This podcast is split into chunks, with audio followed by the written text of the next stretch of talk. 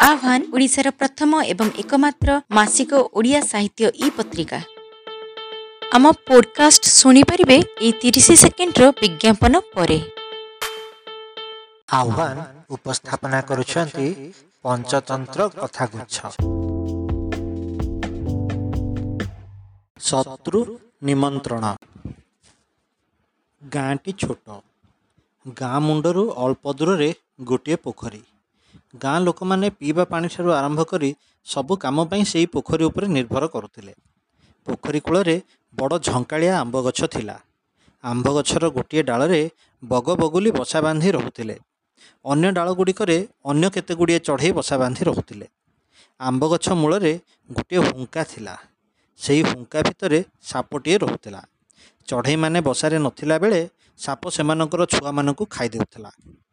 ଦିନକର କଥା ବଗ ବଗୁଲି ଖାଦ୍ୟ ଖୋଜିବାକୁ ଯାଇଥିଲେ। ବସାରେ ଥିଲେ ସେମାନଙ୍କର ଛୁଆଗୁଡ଼ିକ। ସୁଯୋଗ ଉଣ୍ଡି ସାପ ଆସି ବଗ ବଗୁଲିଙ୍କ ଛୁଆମାନଙ୍କୁ ଖାଇଦେଲା।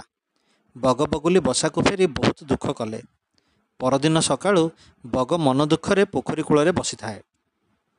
ସେତେବେଳେ ଗୋଟିଏ କଙ୍କଡ଼ାକୁ ଦେଖି ଡାକ ପକାଇ କହିଲା କଙ୍କଡ଼ା ଭଣଜା କଙ୍କଡ଼ା ଭଣଜା ଟିକେ ଶୁଣିଯାଅ।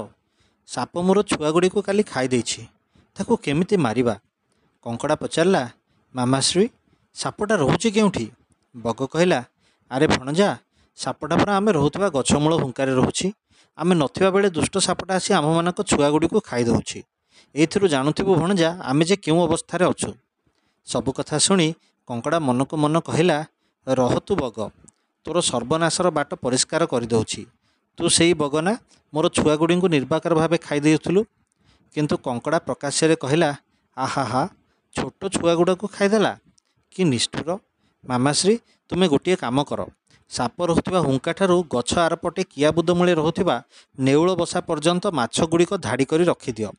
ମାଛ ଲୋଭରେ ନେଉଳ ସାପ ବସାରେ ପହଞ୍ଚି ସାପକୁ ଖାଇବ। ତୁମ ଶତ୍ରୁ ମରିବ।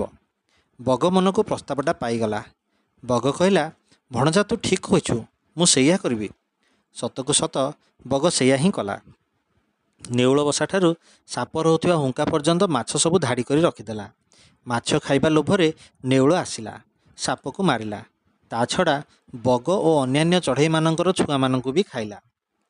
ଏତେବେଳର ବଗର ମନରେ ଚେତା ପଶିଲା।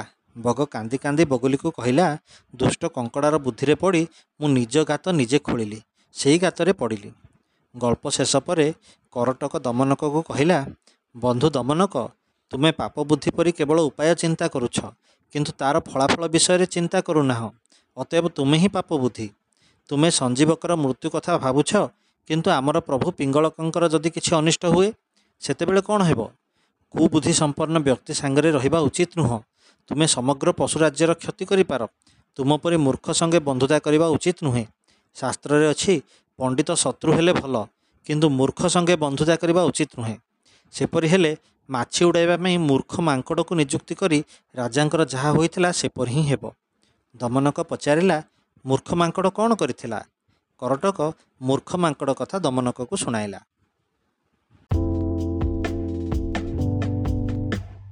ପଞ୍ଚତନ୍ତ୍ର କଥା ନିଆଯାଇଛି ଗୋଟିଏ ପୁସ୍ତକରୁ ଯାହାର ଲେଖକ ଅଛନ୍ତି ସରୋଜ କୁମାର ମିଶ୍ର। ଉଣେଇଶହ ଅନେଶ୍ୱତ ମସିହାରେ ପ୍ରକାଶିତ ଏହି ପୁସ୍ତକରୁ ସମସ୍ତ ଗଳ୍ପ ଆମେ ଉଦ୍ଧୃତ କରି ଏଠାରେ ଉପସ୍ଥାପନ କରୁଛୁ।